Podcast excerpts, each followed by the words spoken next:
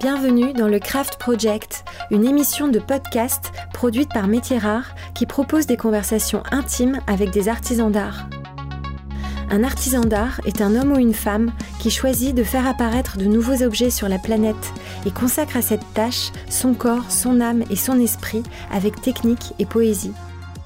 Du dernier des Mohicans au néo-artisan, le Craft Project cherche à comprendre comment se construit et se vit une vie d'artisan, pour parler à nos cœurs de faiseurs, de chercheurs de sens et de rêveurs.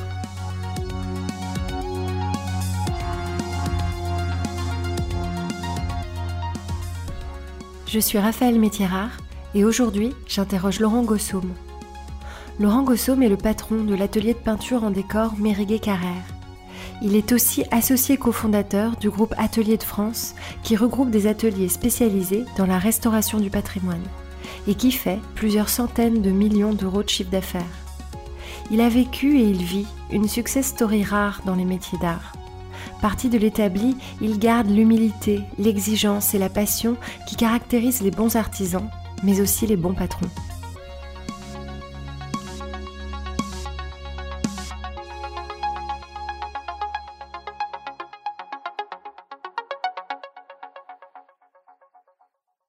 Bonjour Laurent Gosseaume. Bonjour. Comment l'artisanat est entré dans votre vie ? Depuis tout début, puisque mon père était artisan. Donc pour moi, c'était très naturel. Artisan quoi ? Artisan peintre. Et j'ai toujours voulu faire ce métier. Pourquoi ? Je ne sais pas, mais j'ai toujours adoré. Et depuis l'âge de 6 ans, j'ai toujours été avec mon père sur les chantiers le mercredi, le samedi. Voilà, toutes mes vacances, j'ai passé sur les chantiers avec mon père. Et mon père m'a appris le métier. Et voilà, j'ai toujours voulu faire ce métier de peintre. Mais c'était peintre en bâtiment, classique. Alors que là, à l'atelier Meriguet, c'est carrément un autre monde que je ne connaissais pas du tout et que je n'imaginais même pas. Il était à son compte, votre papa ? Il était dans une coopérative ouvrière. Donc, ils étaient plusieurs peintres, une scope, comme ça se faisait. Et donc, ils étaient plusieurs associés, mais tous ouvriers en même temps. Donc, vous êtes entré dans l'artisanat par l'aspect bâtiment, assez technique, assez dur aussi. Oui, c'était vraiment le bâtiment. Mais bon, c'était aussi une autre époque, donc c'était quand même beaucoup plus facile qu'aujourd'hui. Pourquoi ? Qu'est-ce qui a changé de ce point de vue-là ? Avant, on avait un peu plus de temps, entre guillemets. En tout cas, surtout, Les choses étaient beaucoup mieux organisées. Et chaque corps de métier faisait son travail les uns après les autres. Et ça, c'était vraiment un luxe qu'aujourd'hui, on est tous en même temps. Et ça, c'est... Ouais. Aujourd'hui, le peintre finit avant le menuisier. Ça devient n'importe quoi. Ah oui, c'est absurde. Ouais. Quand vous avez fait vos études, vous étiez un bon élève ? Alors, j'étais un élève moyen. En 5e, au collège, un jour, on a eu un prof qui nous a demandé qu'est-ce qu'on voulait faire. Moi, j'ai dit que je voulais faire peintre. Et là, il s'est foutu de moi. Il m'a dit, mais peindre, c'est pas un objectif, c'est vraiment n'importe quoi. Et là, ça m'a déstabilisé pendant assez longtemps. Aujourd'hui, je serais content de le rencontrer. Mais arrêtez de casser mon suspense. Parce que pour l'instant, on est avec un petit garçon qui maintenant a 14 ans. Ouais. À quel moment vous avez mis les savoir-faire dans votre formation manuelle ? Après le collège, je suis allé faire un CAP de peintre en bâtiment. Un CAP, un BEP, après un BT. L'idée, c'était de reprendre l'entreprise de mon père. La coopérative ? La coopérative, voilà. D'accord. Ouais. Oui, donc la route était tracée depuis le départ. C'est ça, tout à fait. Et alors pourtant, cette route, elle s'est complètement envolée. Donc racontez-nous votre premier atelier. C'était qui votre premier patron ? C'était votre père ? Oui, moi, alors, mon premier patron, c'était mon père.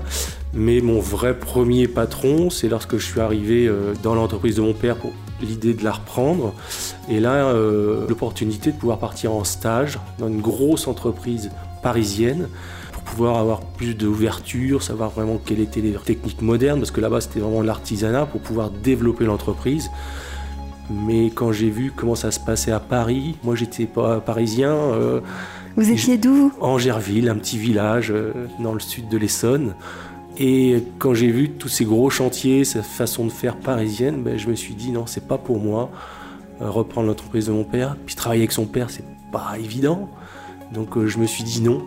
Je ne reprendrai pas l'entreprise et je veux rester dans cette entreprise parisienne et faire un autre métier. Essayer peut-être d'être un jour patron, mais déjà d'être dans les études. Donc je faisais les études de prix Et là où j'étais pas mauvais, c'est dans cette entreprise, on estimait le temps à réaliser pour chaque tâche, pour pouvoir en déduire le déboursé du chantier. Et comme moi, je connaissais le métier, j'arrivais facilement à interpréter le temps à passer pour chaque tâche parce que je me voyais le faire. Et donc, voilà, j'étais pas mauvais dans ce travail de mise à prix. Et il l'a pris comment, votre père ? Il l'a plutôt très bien pris, il a compris, ça s'est vraiment très très bien passé. Il a pensé que je pense que pour moi, c'était peut-être plus ambitieux de rester sur Paris. Et non, ça n'a vraiment pas été un souci. Et vous avez rapidement arrêté de peindre vous-même ? J'ai rapidement arrêté de peindre, oui et non, parce que la semaine, bah oui, parce que j'étais à l'étude de prix, mais comme j'aimais ce métier, voilà, tous les week-ends, et comme j'avais des copains, bah, j'allais le samedi, par exemple, travailler chez eux, en faire une chambre, faire une salle à manger. Mes vacances, je faisais toutes mes vacances, j'allais chez mes copains faire du boulot. Voilà, je ne prenais aucune vacance. Ah oui, c'est vraiment passionnant. Qu'est-ce qui vous passionne autant dans ce métier de peintre ? Qu'est-ce que ça vous fait de peindre ? C'est vraiment l'idée de transformer les choses et puis être content du résultat et de faire de soi et puis de voir que les gens sont heureux une fois que c'est fini, tout simplement. Est-ce qu'il y a eu des maîtres qui vous ont marqué sur votre parcours, maîtres ? Alors après, il y a eu un grand maître, le maître, et c'est une fois que je suis arrivé à l'atelier Meriguet. Alors, il y a eu deux maîtres. Il y a eu le premier, dans l'entreprise où j'étais, donc en région parisienne, cette grosse entreprise, donc Francis Poulain, qui était quand même précurseur dans la façon de faire dans l'entreprise, de chiffrer avec le déboursé, qui était vraiment à la pointe dans l'informatique. On est dans les années 80, donc voilà, c'était vraiment le début. Lui, il adorait ça.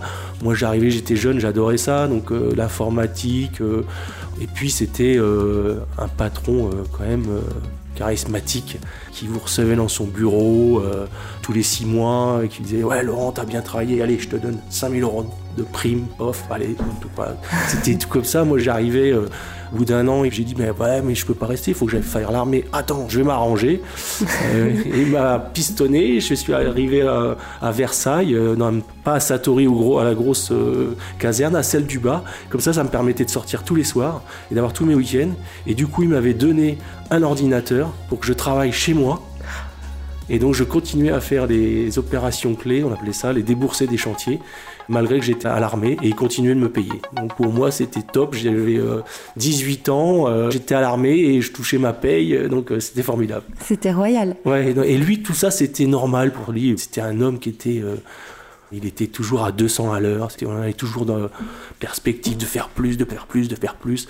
Il y avait cette récompense, vraiment un peu travailler plus, gagner plus, et c'était vraiment top. Alors ça, c'était le premier enjeu. Voilà, ça, c'était le premier, c'était le côté entre guillemets industriel. Et la chance que j'ai eue, c'est donc que j'ai fait mon service militaire. En sortant, ce patron, Francis Poulain, avait une entreprise qui faisait plutôt de la peinture de ravalement, des cages d'escalier, des logements sociaux, donc c'était pas très luxe. Et pour redorer son blason, il a acheté l'atelier Meriguet. Et là, il m'a dit, Laurent, en rentrant de l'armée, il m'a dit, j'ai acheté cette entreprise, faut que tu ailles là-bas, tu vas aller mettre en place l'informatique. Voilà. Okay. C'était où là-bas ? Donc c'était dans le 15e, à Paris, rue de la Bégoult, donc là où il y avait l'atelier au rez-de-chaussée et puis les bureaux au premier étage. Et là, je suis arrivé et donc, monsieur et madame Meriguet m'ont accueilli. J'ai été mis dans un bureau avec d'autres maîtreurs. Et là, j'étais face à un mur, sur une table de la boucherie de la grand-mère de monsieur Meriguet et sur une chaise qu'ils avaient trouvée dans la rue qui était éventrée. Et je m'arrivais là, j'étais dans une entreprise hyper moderne en région parisienne et arrivé là avec monsieur et madame Meriguet sur cette table où lorsque j'ai commencé à écrire, j'écrivais que sur un côté de la feuille et pas sur le verso. Et là, je me suis fait incendier. Parce que c'était du gâchis ? C'était du gâchis, ouais, c'était du gâchis. Et qu'est-ce qu'il comprenait à l'informatique, monsieur Meriguet, à l'époque ? Rien. Il se demandait ce que vous faisiez là, en fait. Il me disait, quand tu auras fini de t'amuser, tu viendras avec moi pour travailler. Donc, fallait que je fasse les deux, fallait que je fasse ce qu'il me demande, et puis aussi mettre en place l'informatique. Bon, c'était un peu spécial, mais c'était très, très dur, surtout en arrivant de l'armée. On voyait le ciel et là se retrouver face à un mur, sur une vieille chaise, et je faisais aussi les devis du coup là-bas. On avait une machine à écrire et donc avec le ruban, moi je le coupais, je le mettais dans la poubelle, il fallait surtout pas. Parce qu'une fois il fallait dérouler tout le ruban, le renrouler dans l'autre sens pour réécrire sur l'autre côté. La gomme, il fallait que, quand on usait la gomme, il fallait qu'elle reste plus que jusqu'à 1 centimètre, qu'on puisse plus la tenir. Voilà, je me disais, je suis où ? Au moins, c'était bien géré. Ah oui, c'était bien géré, parce que le papier, une fois qu'il était usé des deux côtés, les photocopies qu'elles étaient pas utilisées, il fallait les recouper, les agrafer, ça devenait des post-it. Et tout ça, une fois que c'était utilisé, il fallait le broyer et faire des briques de papier pour qu'elles partent dans la cheminée à la campagne chez M. Meriguet. Voilà, c'était super, c'était l'écolo avant tout le monde. Exactement, mais les métiers d'art, c'est écolo. Voilà, donc et moi j'étais dans la jeunesse, je ne comprenais pas. Aujourd'hui, avec le recul, mais c'était extraordinaire, c'est lui qui avait complètement raison. De toute façon, ce qui est assez drôle, c'est que tout ce que M. Meriguet faisait, même le côté administratif, la façon de faire et tout, on se disait, mais c'est n'importe quoi, c'est une autre époque... on va faire comme on a appris, hein. Et à chaque fois on revenait à ce que lui faisait. Ah oui. Donc c'est quand même l'expérience et le bon sens. Ouais, le bon sens, ouais.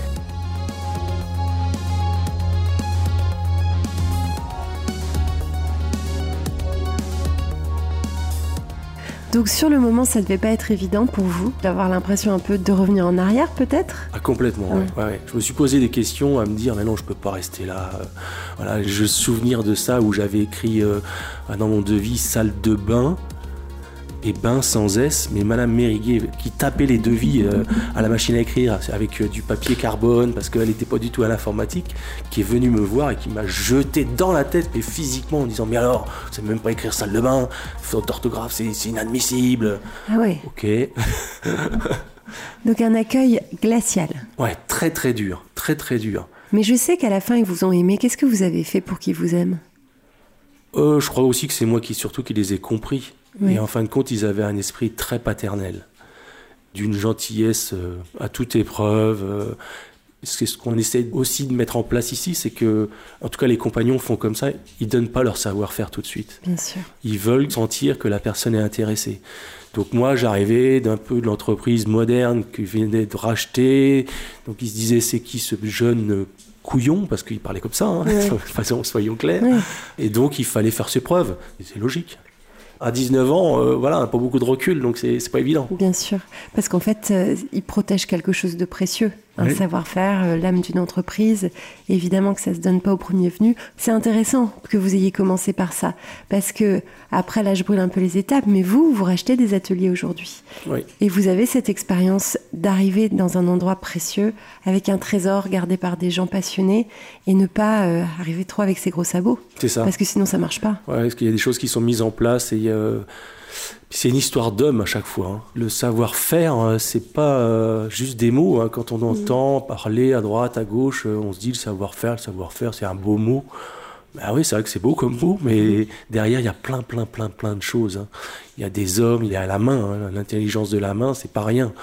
Avec le recul, en tout cas, je peux lui dire merci. De toute façon, vous voyez, il est là, hein, la photo est dans mon bureau. Hein, il est là, monsieur Meriguet. Il me surveille. Et ben dans le Craft Project, on appelle ça un ange gardien et ça revient souvent dans la vie des artisans. Ah, c'est marrant. Ouais, qu'ils soient là, encore vivants ou pas, ils sont toujours là en fait. Oui, non, mais c'est sûr. Souvent, je pense à lui et puis je me dis aussi... Il accepterait pas plein de choses qu'aujourd'hui on accepte. Mais bon, c'est la vie qui fait ça. Je pense que comme lui, les anciens avant lui, n'auraient pas accepté ce que lui a accepté. Donc je pense que c'est le cours de la vie. De la part des clients, par exemple ? Ou de la part de qui ? Les deux. La part des clients et la part surtout des architectes, de l'organisation des chantiers. Oui. Vouloir finir avant d'avoir commencé. Oui. Non. Peut-être aussi une époque où on pouvait se permettre de dire non. On lui aurait dit, moi je fais pas. Aujourd'hui, malheureusement, il faut travailler tous les jours. Donc, et on est 100 ici, 100 compagnons, et il ne faut pas travailler un jour sur deux parce qu'à la fin de l'année, ça ne marche pas. Bien sûr. Alors justement, la maison Meriguet, c'est une maison de peinture en décor. Expliquez-nous ce que ça veut dire être peintre chez Meriguet. Alors, on est aussi en peinture en bâtiment parce que, comme disait M. Meriguet, un bon peintre décorateur, si ce n'est pas préparer les fonds, donc faire de la peinture basique, c'est pas un peintre décorateur. Parce que déjà, il faut respecter le travail de celui qui est passé avant. Pour moi, en bas, à l'atelier, que ça soit un peintre ou un peintre décorateur, moi, il n'y a pas de différence. Je veux dire, la qualité de l'homme et du travail, il est aussi important pour un peintre que pour un peintre décorateur. Mmh. Même si, pour autant, quand on va visualiser le truc, on va plus voir le travail du décorateur que du peintre. Mais c'est très important d'avoir des fonds très, très bien faits. Ce qui est un peu dommage aujourd'hui, on va le dire quand même, mais c'est souvent des barbouilleurs, alors que c'est un vrai métier, peintre. Pour former quelqu'un ici, en peinture décorative, dans tous les métiers que l'on pratique, il faut au minimum 10 ans. Mmh. Donc c'est vraiment 10 ans d'expérience, une transmission d'un ancien qui vous explique comment on doit réaliser les travaux et faire toutes les étapes et pas en louper une parce qu'à la fin, bah, ça se voit. Donc dans notre métier, il y a la peinture classique pour pouvoir faire des peintures, des plafonds, des murs pour préparer, peindre en blanc ou dans des couleurs. Après, il y a les peintres décorateurs, donc là, qui eux vont faire de la peinture décorative, donc ça peut être du trompe-l'œil, de faux bois, de faux marbre, de moulures, de matière, de ciel peint, de voilà, tout un tas de choses. Après, on a les doreurs qui, eux, vont faire de l'application de la dorure à la feuille sur tout support. Hein, ça peut être du bois, du plâtre, du verre pour faire des verres églemisés. Après, on a des restaurateurs pour travailler notamment dans les églises, dans les opéras, voilà, dans les monuments historiques. Et puis après, on a des gens qui travaillent le cuir de Cordoue, donc des cuirs peints. Après, on a des gens qui font du parchemin. Tout ça pour créer des décors muraux. Oui, c'est ça. On peut dire ça. Ouais, ouais. Muraux ou les plafonds, évidemment. Ou les plafonds, bien sûr. Les portes, voilà. Pour créer des décors. Des ambiances qui sont données par des décorateurs. D'accord. Parce qu'on travaille sous la directive de décorateurs. Vous n'avez pas de direction artistique en interne ? Non.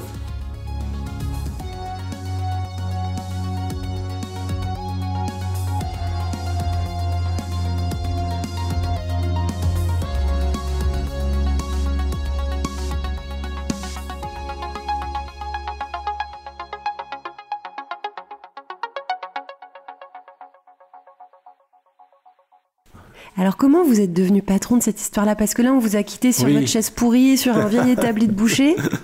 Ah oui, et là, moi, je vous vois à la tête d'une société qui fait 20 millions d'euros de chiffre d'affaires, 100 salariés. C'est ça. Vous êtes un des patrons importants dans le monde des métiers d'art. Vous faites partie d'un groupe majeur dans les métiers d'art qui s'appelle Meriguet Carrère. Vous êtes associé avec Antoine Courtois. Et ensemble, vous rachetez des ateliers et vous êtes un acteur important dans les métiers d'art. Alors... Bon, on va essayer d'y aller par étapes, mais qu'est-ce qui s'est passé ? Qu'est-ce qui s'est passé ? C'est tout simple, tout le parcours est simple, il n'y avait pas de plan de carrière.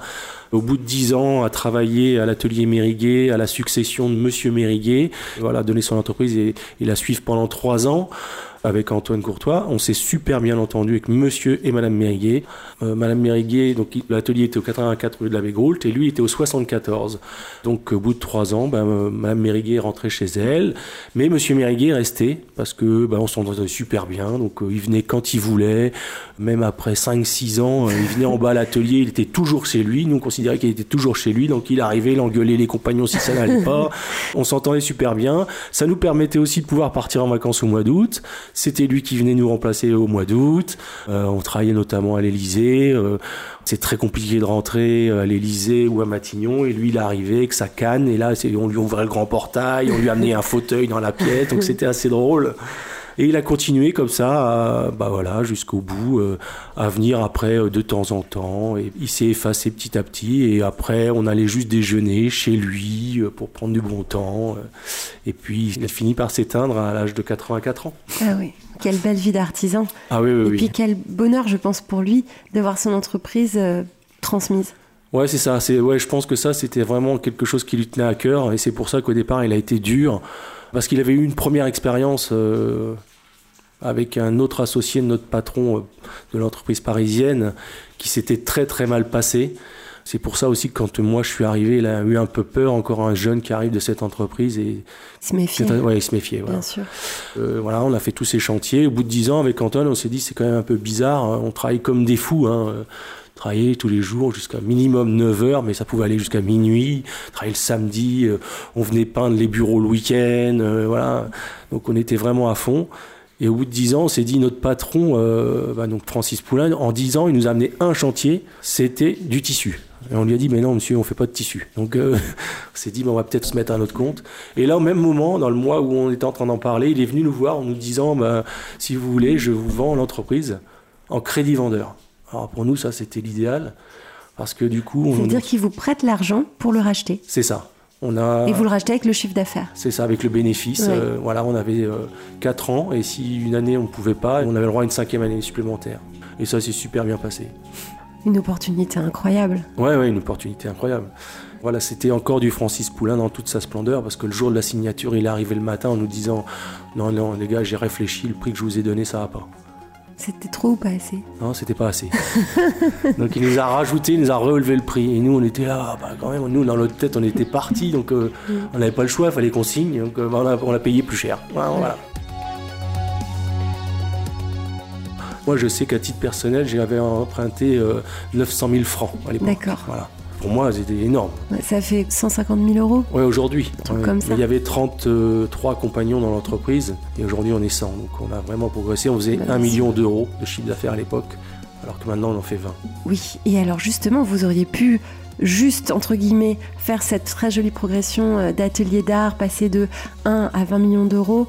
Mais en fait, vous avez fait beaucoup plus. C'est-à-dire que vous avez petit à petit racheté peut-être des sous-traitants, des collègues.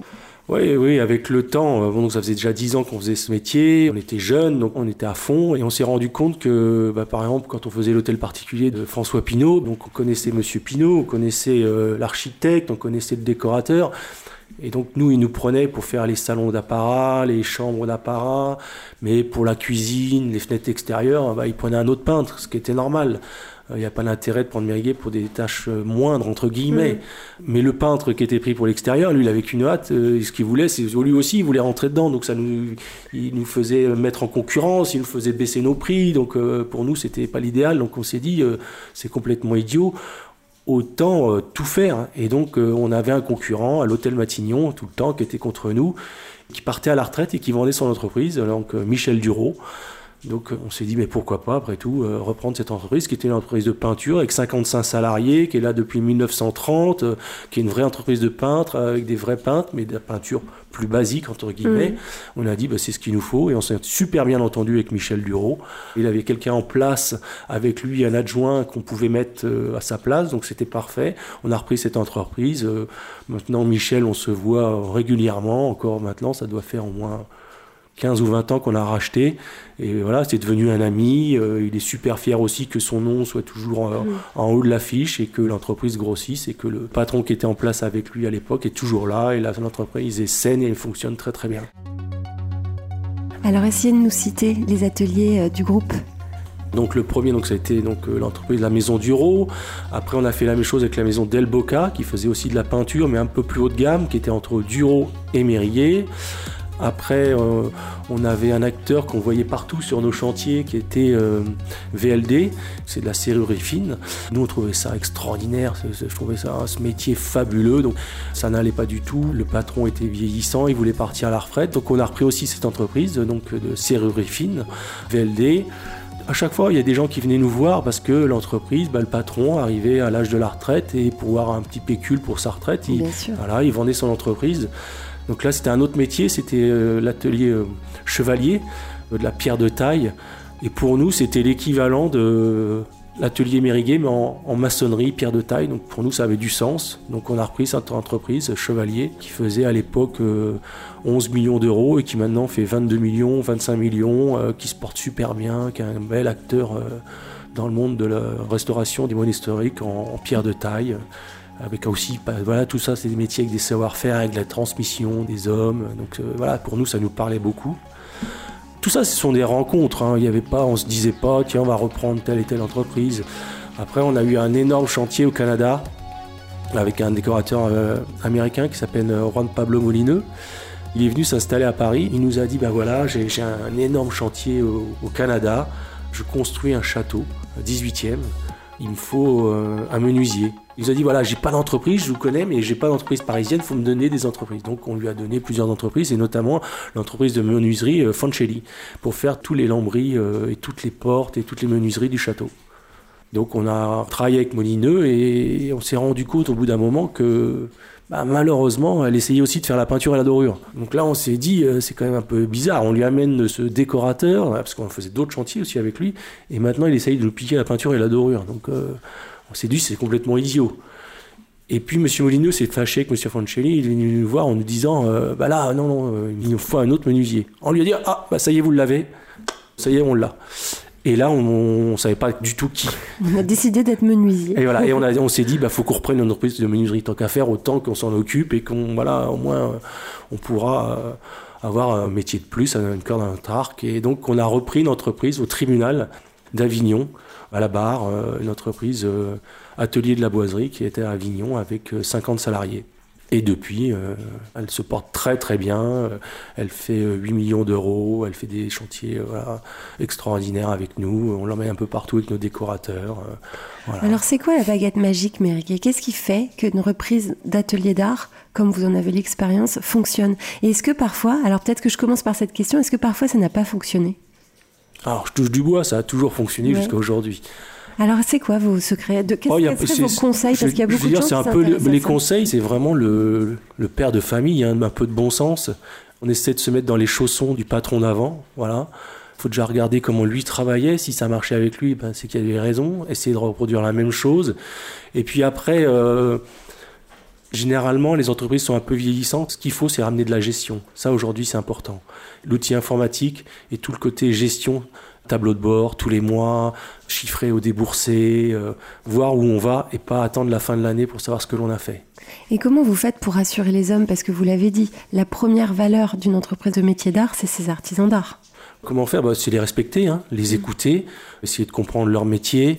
À chaque fois aussi, donc, on met dans chaque entreprise un patron qui va être vraiment un vrai patron, qui va avoir le carnet de chèques de l'entreprise et qui, lui, après, va décider sur place. C'est lui qui est sur place avec les ouvriers, avec les compagnons. Donc, s'il doit augmenter quelqu'un, il comprend. Et après, c'est le vrai patron de l'entreprise. Il fait partie du groupe Atelier de France. Il doit rendre compte des comptes tous les mois.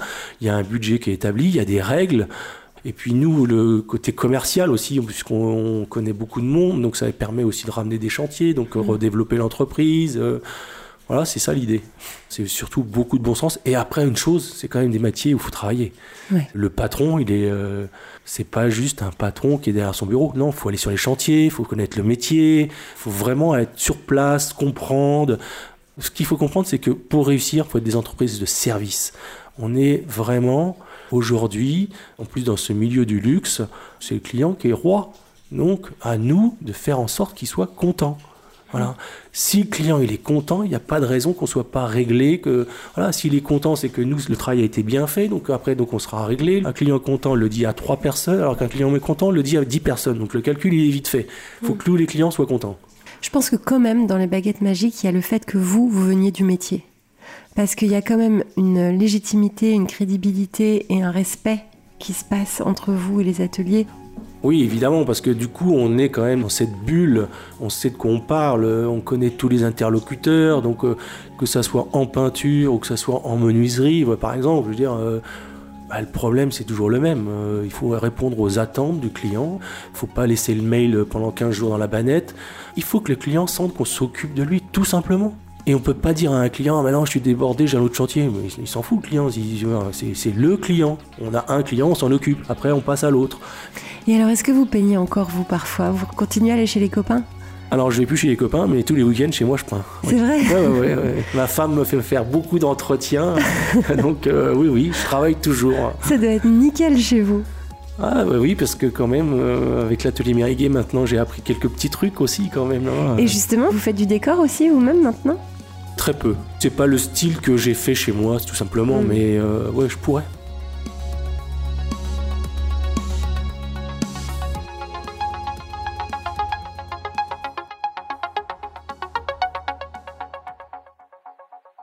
Vous pouvez nous raconter des grands chantiers du passé qui vous ont marqué? Ah oui, donc il y a eu le château au Canada, quand même, qui était un truc de malade. Hein. Quand même, la petite histoire, que c'était quand même Paul Desmarais, un client extraordinaire, monsieur et madame Desmarais, des gens vraiment formidables, qui nous ont pris pour faire ce château. Ce château, c'est quand même l'histoire, il nous raconte qu'il allait à la pêche dans ce domaine. Un jour, il y a un incendie, l'assurance l'appelle en lui disant « Monsieur Desmarais, il y a un problème ».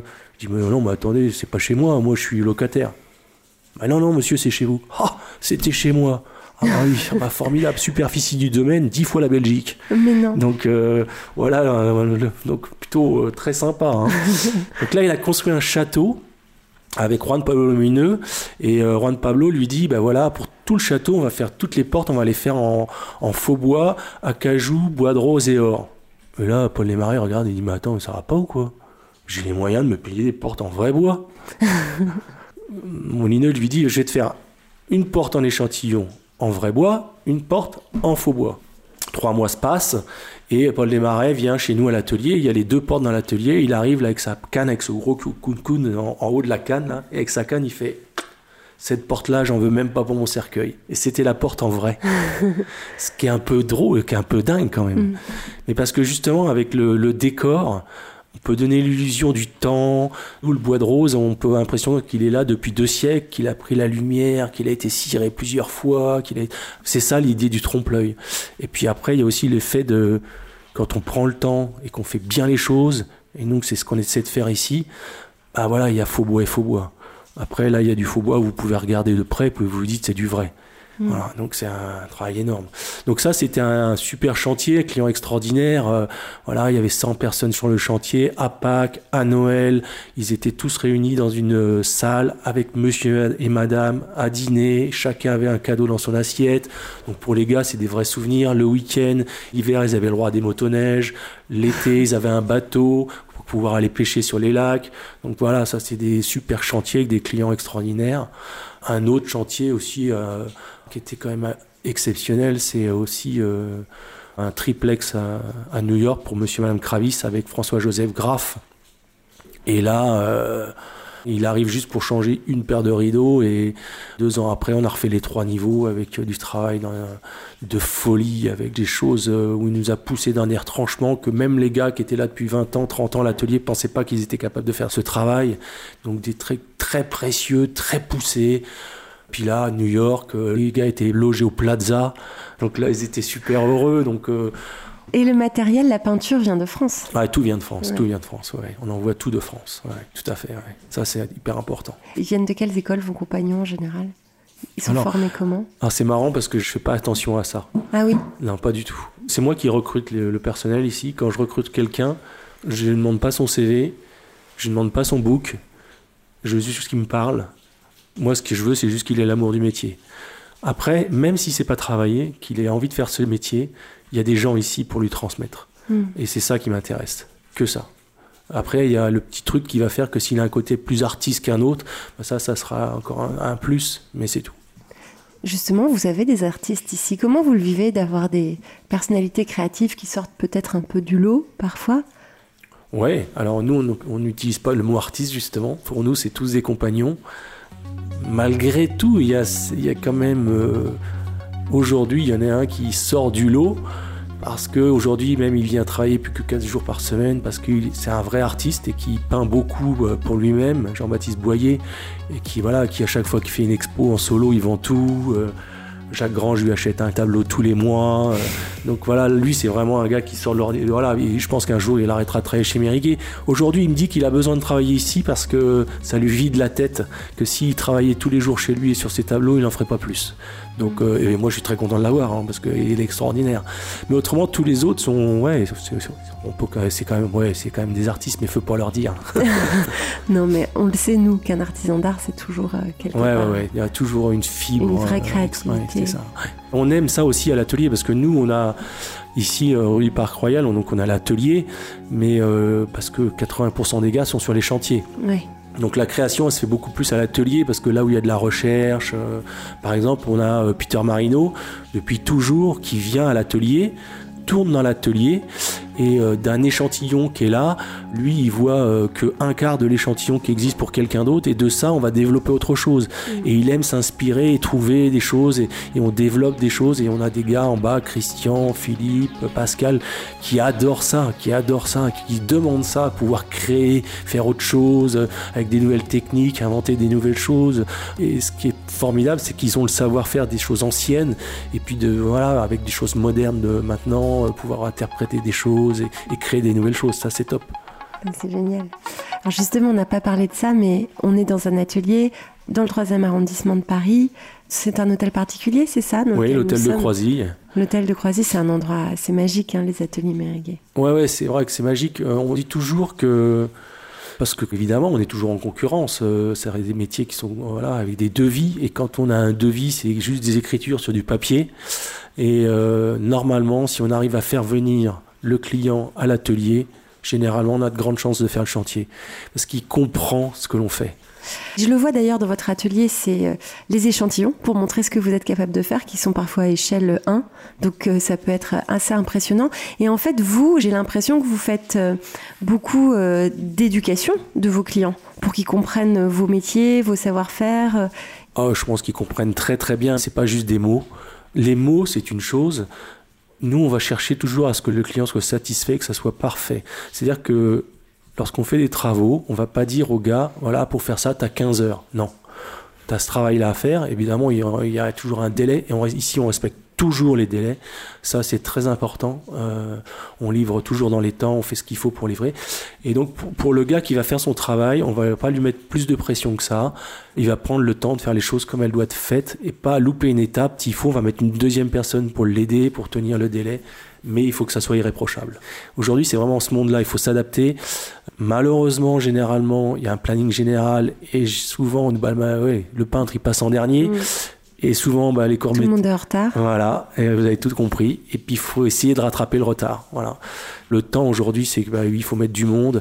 Alors après, du coup, ça implique une autre chose, c'est que des fois, on est un peu plus cher. Quand vous mettez deux personnes, il y a une perte de temps. Quand c'est juste un travail pour une personne, parce qu'il y a une superposition de tâches de temps en temps qui ne marche pas. Donc, ça peut faire un surcoût. Donc ça, c'est ce qu'on essaie d'expliquer.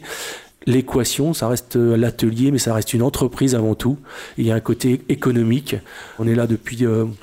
Moi, 30 ans, il faut calculer tout ça. Faire plaisir, c'est bien. Il faut faire plaisir, mais il faut aussi compter. Bien sûr. Et alors, c'est quoi votre analyse des métiers d'art chez vous? Ça marche très bien, ça se développe beaucoup, mais vous savez que c'est un secteur qui peut être difficile pour des ateliers indépendants. Et la preuve, je crois que vous êtes pas mal approchés par des ateliers qui souhaitent peut-être se rapprocher de vous. C'est quoi votre analyse et vous avez de l'espoir pour les métiers d'art? Ah oui, non, ça, oui, de l'espoir, il y en a beaucoup. Oui. Mais non, je pense qu'il n'y a pas de problème. Au contraire, je pense que le savoir-faire français, aujourd'hui, c'est vraiment un atout parce que nous, on l'exporte partout dans le monde. Si aujourd'hui, on n'était pas à l'international, on n'existerait plus. Mais le fait d'arriver avec le savoir-faire français, le bagage français, ça nous ouvre beaucoup, beaucoup, beaucoup de portes. Non, c'est un vrai atout. Et au contraire, le monde s'ouvre, donc il y a des terrains de jeu, je comprends pas, on n'est toujours pas en Inde, on n'est toujours pas en Chine, bon, les Chinois copient, mais pour autant je comprends pas qu'on n'arrive pas à travailler pour des milliardaires chinois, pour un appartement français ou américain, je comprends pas, je pense que ça viendra avec le temps. Donc on en a sous le pied. Ouais, on en a sous le pied. Vous avez une belle baguette magique, j'ai l'impression, mais quand même, je vous pose ma question traditionnelle, je suis une fée des métiers d'art, et j'ai une baguette magique, qu'est-ce que je peux faire pour vous ? Avec ma baguette magique.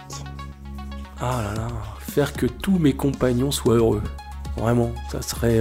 ouais, parce que, évidemment, ça reste dur quand même. Là, on a un énorme chantier en Arabie Saoudite. On ne sait pas les pays où on a beaucoup l'habitude d'aller. En 30 ans, moi, c'est la deuxième fois qu'on fait un chantier là-bas.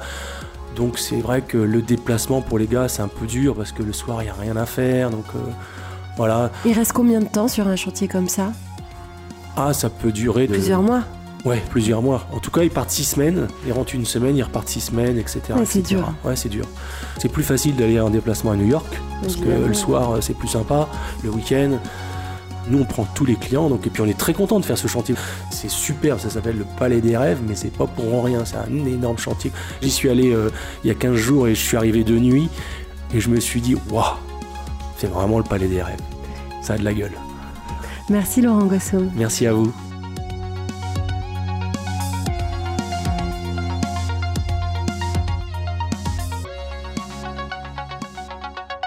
Métiers Rares est un studio de craft thinking.